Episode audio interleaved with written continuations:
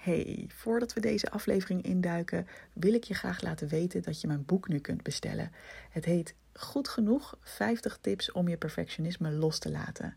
En je kunt het bestellen via evelienbijl.nl/slash boek. Ik ben super benieuwd wat je ervan vindt. Veel plezier met de podcast. Welkom bij de Perfectionisme Podcast. Mijn naam is Evelien Bijl en als ex-perfectionist help ik je graag op weg naar een relaxter en gelukkiger leven door minder streng voor jezelf te zijn. Mijn motto voor jou als je vaak gestrest of onzeker bent: hey, je bent niet gek en je bent niet alleen. Veel luisterplezier.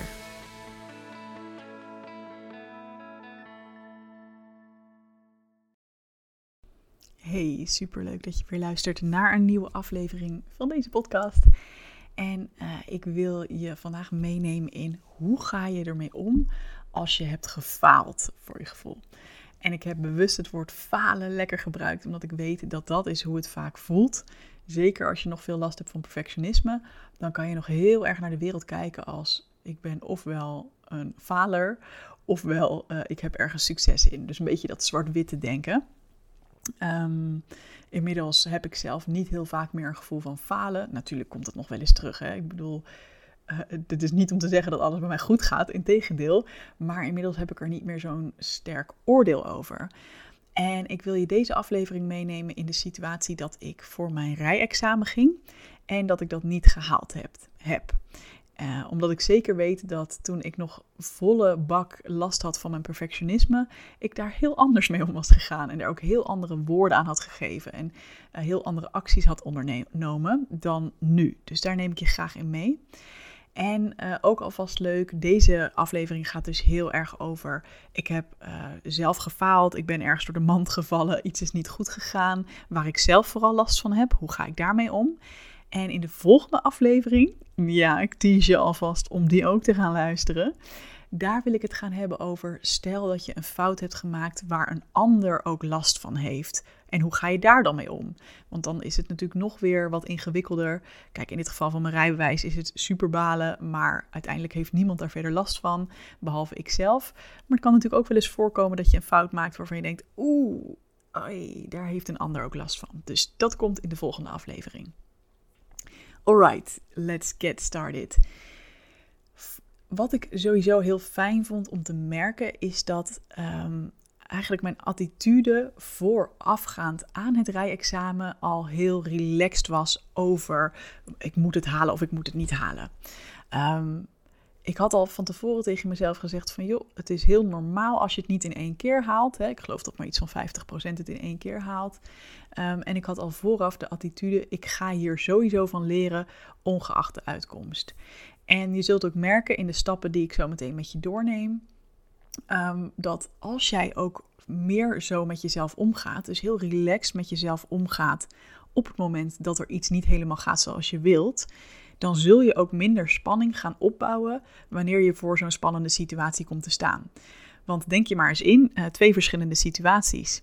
Het ene is, stel jij bent fucking streng voor jezelf en je zegt, ik moet het halen, ik moet het halen, dit moet in één keer goed gaan, anders is het mislukt.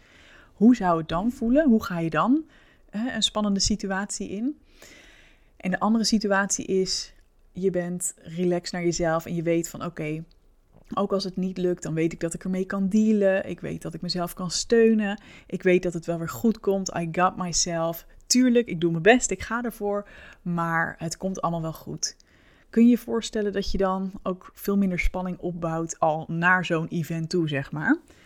Nou, dat is natuurlijk de eerste belangrijke tip eigenlijk meteen. Want heel vaak zorgt zo'n extreme spanning vanuit het idee, oh, het mag niet verkeerd gaan, ik mag nu geen enkele fout maken, zorgt er juist voor dat het minder goed gaat. Ik vond mijn rijexamen best wel goed gaan. ik heb het niet gehaald, maar het ging best wel goed. Ik was best wel rustig. Ehm, juist ook door deze houding. En ik denk dat dat alleen maar positief is en juist ervoor zorgt dat je minder fouten gaat maken. Dus dat al als eerste tip. Nou, oké, ik heb mijn rijexamen gehad. Uh, ik kreeg te horen, helaas, ik kan je nog geen goed nieuws geven. Um, en daarna voelde ik wel echt even de tranen in mijn ogen springen. Dus ik ben terug naar huis, uh, of tenminste terug naar het station gereden. Uh, vanwege corona moesten we, moeten we steeds op het station in en uitstappen. En ik voelde heus wel verdriet. En weet je, ik wilde echt wel even alleen zijn. Um, ik wilde toen eigenlijk even huilen, maar nou omdat eigenlijk dat eerste moment was ik ook nog met mijn rijinstructeur. Dus ja, toen, uh, toen hield ik me nog een soort van groot. Um, maar ik dacht wel van, oh, als ik zo thuis ben, dan ga ik even flink potje janken. Nou, ik heb wel gehuild, maar zeg maar die allerergste eerste emotie was al een beetje voorbij. Maar wat ik heel erg voelde, um, is dat ik even alleen wilde zijn. Ik had eigenlijk afgesproken om mijn vriend te bellen na afloop. Um, die was namelijk buiten de deur, dus ik zou hem niet meteen thuis zien. Maar ik dacht van, nou, dat is wel fijn om dan sowieso hem eventjes te bellen. Maar ik voel dan alles van, oh nee, dat wil ik eigenlijk helemaal niet. Ik wil even in mijn eigen bubbeltje zitten. Dus ik heb hem even geëft van, joh, helaas niet gehaald. Um, ik, wil even, ik wil even lekker alleen zijn, dus ik zie je later thuis wel. En ook mijn moeder, die ik op een later moment had geappt, uh, die zei ook van wil je even bellen? En heb ik ook even aangegeven van nee, dat, dat wil ik niet. Soms is dat anders. Hè? Soms dan, um, dan voel je juist van oh, ik wil het nu, nu meteen even kwijt. Ik voelde heel duidelijk, ik wil alleen zijn. Dus ik ben gewoon lekker naar huis gegaan. Ik ben in mijn bed gaan liggen. Um, dus misschien ook wel een tip als je iets spannends gaat doen. Zorg gewoon even dat je daarna gewoon voor zover mogelijk uh, tijd vrij hebt voor jezelf. Zodat je kan dealen met ofwel de blijdschap, ofwel uh, ja, even als het niet zo goed gaat met andere gevoelens. Ik heb mezelf gewoon even laten voelen wat ik voelde. Uh, ik was dus vooral verdrietig, maar er kan natuurlijk ook als er iets niet gelukt is, kun je je schamen daarvoor. Of kan er een schuldgevoel zijn. Of nou ja, wat voor emoties er dan ook maar opkomen. Misschien ben je wel bang. Wat als het me nooit lukt? Um, nou, dat heb ik dus echt even goed gevoeld. En hoe ik dat gewoon letterlijk doe, is ik heb op een gegeven moment een serie aangezet, maar ik zette hem weer af en toe heel even uit als ik weer voelde dat er zo'n golf van emotie kwam. En dan ging ik er gewoon echt even helemaal in. een soort van naar het gevoel toe in mijn lijf. Dat is wel een hele mooie tip. Voel het gevoel in je lijf. Waar voel ik het vaak? In, in mijn buik is het bij mij bijvoorbeeld. En dan adem ik echt even naar dat gevoel toe. Niet om het weg te halen, juist niet. Niet om het te onderdrukken, maar juist om het even helemaal te voelen. Want onze grote neiging is altijd om te denken: oh, dit is zo oncomfortabel, ik wil het niet voelen en ik ga mezelf verdoven. Dus bijvoorbeeld inderdaad juist door heel veel afleiding te gaan zoeken. Of... En daar is op zich niks mis mee. Maar het is wel belangrijk dat er een punt komt waarop je dat gevoel wel gaat voelen. Anders dan blijft het maar op de achtergrond sluimeren. En dan duurt het vaak veel langer voordat je het verwerkt hebt. Dan als je er gewoon echt even bij stilstaat, het even helemaal door je lijf voelt gaan. En vaak hebt het dan het, de ergste, heftigste emotie ook wel weer relatief snel weg.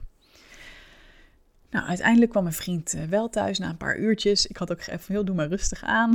En uh, nou, was heel lief. Hij had uh, chocola meegenomen en hij wilde voor me koken. Daar heb ik ook goed gebruik van gemaakt.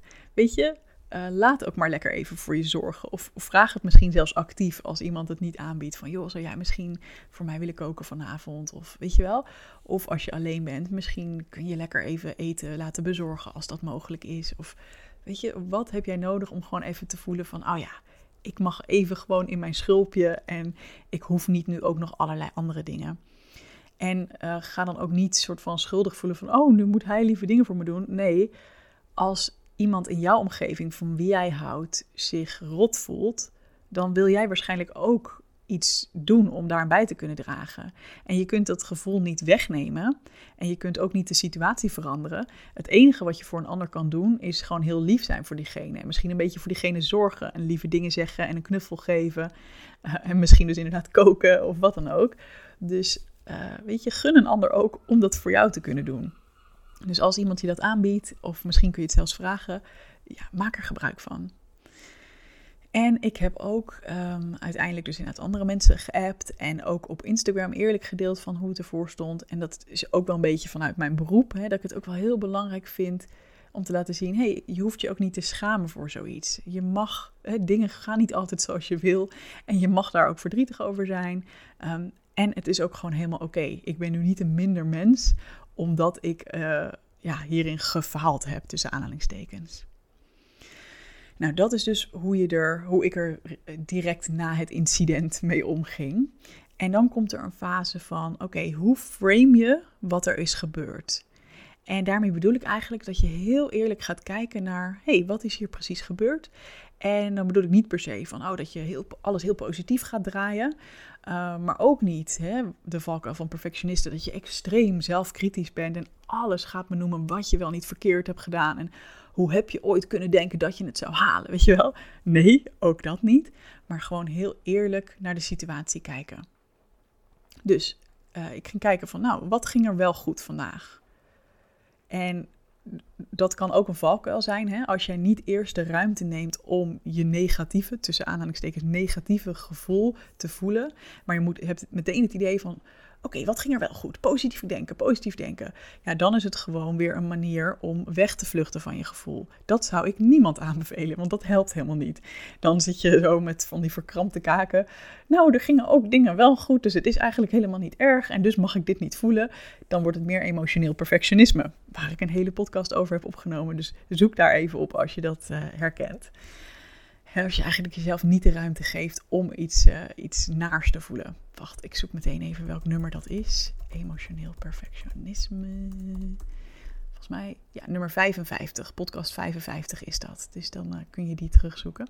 Die is uit mei 2020. Um, dit is ook een mooie aflevering daarover. Maar als je dus goed gedeeld hebt met, hey, dit vond ik, eh, dit voel ik, uh, het verdriet, de angst, de schaamte, eigenlijk alle dingen die je voelt. Um, wat ging er wel goed? Dus nou, in mijn gevoel, nou, ik heb het nu in ieder geval een keer meegemaakt, zo'n rijexamen. Dus ik weet nu hoe het is. Dat is in ieder geval heel fijn. Ik heb het toch maar gedaan, weet je wel. En ook uh, in dit geval, er gingen al best wel veel dingen wel goed. Ik heb ook positieve feedback gekregen over heel veel dingen qua rijden. Eh, en ook, ik voelde me heel rustig en zelfverzekerd. Dus nou ja, dat is in ieder geval uh, heel positief. En vervolgens, hè, dus dat is enerzijds kijken naar wat er goed ging. En het andere is, en wat kan ik leren? En in mijn geval hier was dat, weet je, ik vond het eigenlijk ook best wel heel fijn om nog wat meer lessen te kunnen nemen. Kijk, tuurlijk, als je me heel eerlijk vraagt, zou je het liever hebben gehaald of niet? Natuurlijk, ik had het het liefst in één keer gehaald. Maar um, ergens vind ik het ook heel fijn om nog wel meer tijd te hebben om lessen te nemen en het nog een keer te kunnen doen. Want ik wil eigenlijk pas een rijbewijs hebben als ik alles echt een beetje lekker beheers.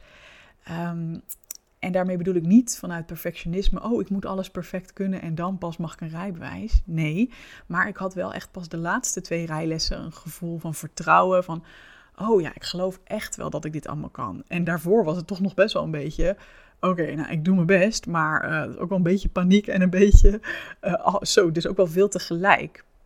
En dus in mijn specifieke geval voelde ik ook dat um, alle losse onderdelen van het rijden kan ik, maar het allemaal samen doen, dat is gewoon nog een beetje, uh, ja, waar, waar het soms een beetje aan schort. Dus dan uh, let ik bijvoorbeeld heel erg op, ik zeg maar wat, kijken naar straten van rechts. En dan gaat uh, het goed, de bocht nemen gaat dan weer minder goed. Terwijl als ik dan heel goed let op de bochten, dan vergeet ik weer in mijn binnenspiegel te kijken. Terwijl al die dingen kan ik wel, maar het allemaal integreren, nou, dat, dat was nog even, dat, dat voelde ik zelf al wel van, ja, daar zou ik iets meer de tijd voor willen hebben. Dus wat ik ervan leer is, oké, lekker, ik mag nog wat meer tijd nemen en alles, ik wil alles wat meer integreren. Nou, dat kun je vervolgens meenemen naar hoe ga ik er de volgende keer in? Maar nog even terugkomend, want hè, dan ronden we even het volgende punt netjes af. Dit is dus hoe ik de situatie nu frame. Ik kan de situatie framen van ik heb gefaald, ik heb het niet gered, ik ben dus niet goed genoeg. Dat kan. Maar als ik heel eerlijk naar de situatie kijk, is het, hé, hey, er ging al best wel veel goed. Um, ik voelde me ook prettig erover. En ja, als ik heel eerlijk ben, snap ik de rijinstructeur of nee, de, de examinator ook wel die zegt: Ja, ik kan je nog, nog geen rijbewijs geven. Want inderdaad, ik had het nog niet allemaal tegelijkertijd helemaal lekker onder, onder controle. Dus dat mag ik nog gaan leren. Voel je hoe anders het is om op zo'n manier gewoon eerlijk naar de situatie te kijken en jezelf daarmee te helpen in plaats van jezelf af te fakkelen en te zeggen dat je gefaald hebt.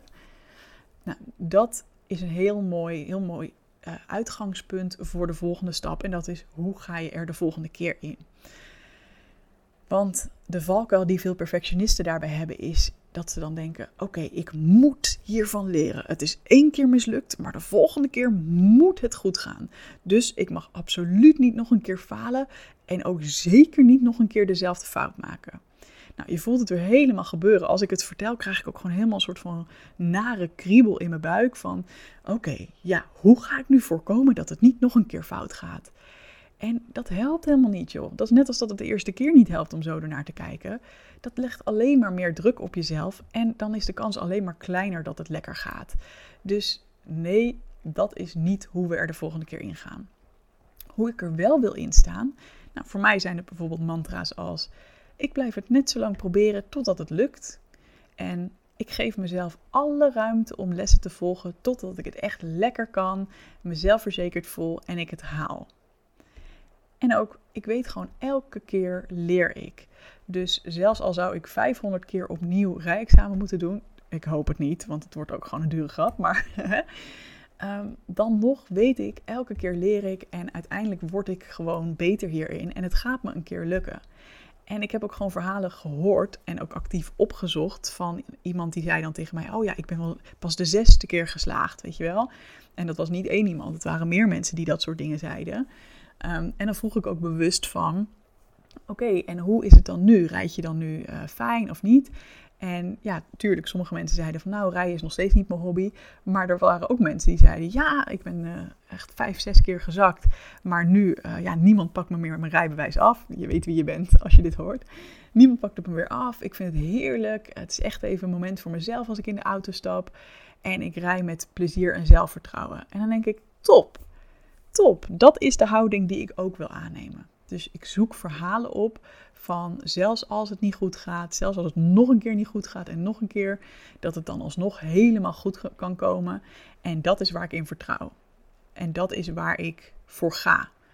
Tuurlijk, ik wil het het liefst halen, maar de attitude is: ik blijf lekker lessen nemen, ik blijf lekker proberen, net zolang totdat het me lukt. En wat me daar ook heel erg bij helpt, is om contact te maken met waarom wil ik dit eigenlijk zo graag? Waarom heb ik hier zoveel zin in? En de reden dat ik dat heel mooi vind, is dat je dan een heel ander perspectief pakt dan als je kijkt naar waarom moet ik dit halen? Waarom mag ik niet falen? dat moeten en het niet mogen, dat zijn heel beperkende uh, zinsconstructies. Terwijl als je kijkt naar wat wil ik graag en wat is mijn verlangen, waar heb ik zin in, dat geeft voor mij al heel veel meer ruimte en meer soort van speling dat ik denk, oh ja, lekker, daar, daar ga ik naartoe werken. Uh, en natuurlijk kan je alsnog ook daarin doorschieten. Hè? Dus dat je denkt van, oh, ik wil het zo graag, nu moet het ook gebeuren. Maar dan is het eigenlijk meer dat moeten dan het willen uh, waar het misgaat. Nou, in mijn geval, waarom wil ik dit zo graag? Oh, ik heb echt zin om lekker in mijn eentje overal heen te kunnen rijden. De vrijheid, de onafhankelijkheid van zelf met de auto ergens heen kunnen. Niet met iemand te hoeven meerijden. Niet afhankelijk te zijn van OV ja, ik heb er helemaal zin in. En ook daar heb ik weer voorbeelden genomen van mensen die rijden heerlijk vinden. Mijn broertje is zo'n voorbeeld en mijn schoonzus ook. Ja, fantastisch. Ik, ik geniet gewoon als ik zie hoe zij aan het rijden zijn en hoe leuk zij het vinden. Denk ik, ja, lekker. Die, die energie probeer ik ook mee te nemen als ik rij. Of ik nou rijles heb of een rijexamen. Of hopelijk ook zo meteen als ik eh, voor het eerst zelf mag gaan rijden. Dat probeer ik gewoon mee te nemen. Alright, dus recap. Het is al heel erg fijn om van tevoren een attitude te hebben. Hè? En als je zeg maar deze tips allemaal toepast, dan krijg je die attitude ook steeds meer van: hey, het gaat niet om falen of om succes of, of mislukking. Het gaat om leren. Die hele attitude, dat is eigenlijk ook de groeimindset die we in goed genoeg volledig aan je leren in module 2. Dus als het iets is wat je moeilijk vindt, kom lekker meedoen aan goed genoeg en dan, eh, dan helpen we je daarbij die attitude helpt al heel erg om er gewoon relaxed in te gaan. En om niet vooraf al zoveel spanning op te bouwen dat je eigenlijk al per definitie de zak bent. um, vervolgens heb ik mezelf dus na afloop ruimte gegeven om te voelen wat ik voelde. Ik heb steun gezocht op het moment dat ik eraan toe was. Um, pas op een later moment heb ik de situatie geframed door heel eerlijk te kijken van wat ging er goed en ook wat leer ik ervan. En de volgende keer, hè, ik heb gekeken van hoe wil ik er de volgende keer ingaan. En dat is nog, nog weer met zo'n mindset van ik mag ervan leren.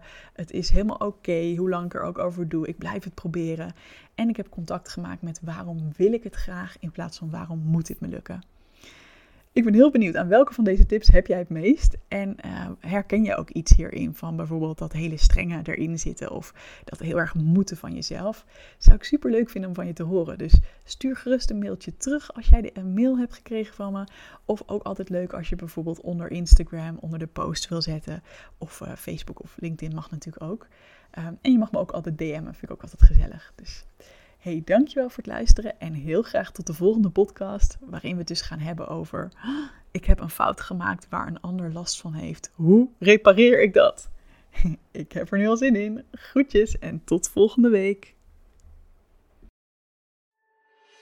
Hey, vond je deze podcast te gek? Check dan zeker even mijn online programma Goed Genoeg, speciaal voor perfectionisten. Want heel eerlijk, in je eentje kun je ook een heel eind komen met het loslaten van je perfectionisme. Maar als je meedoet aan dit programma, heb je alle tools in handen om veel sneller deze ontwikkeling door te maken. Ga naar doelgerichtecoaching.nl/slash goed genoeg en wie weet zie ik je binnenkort.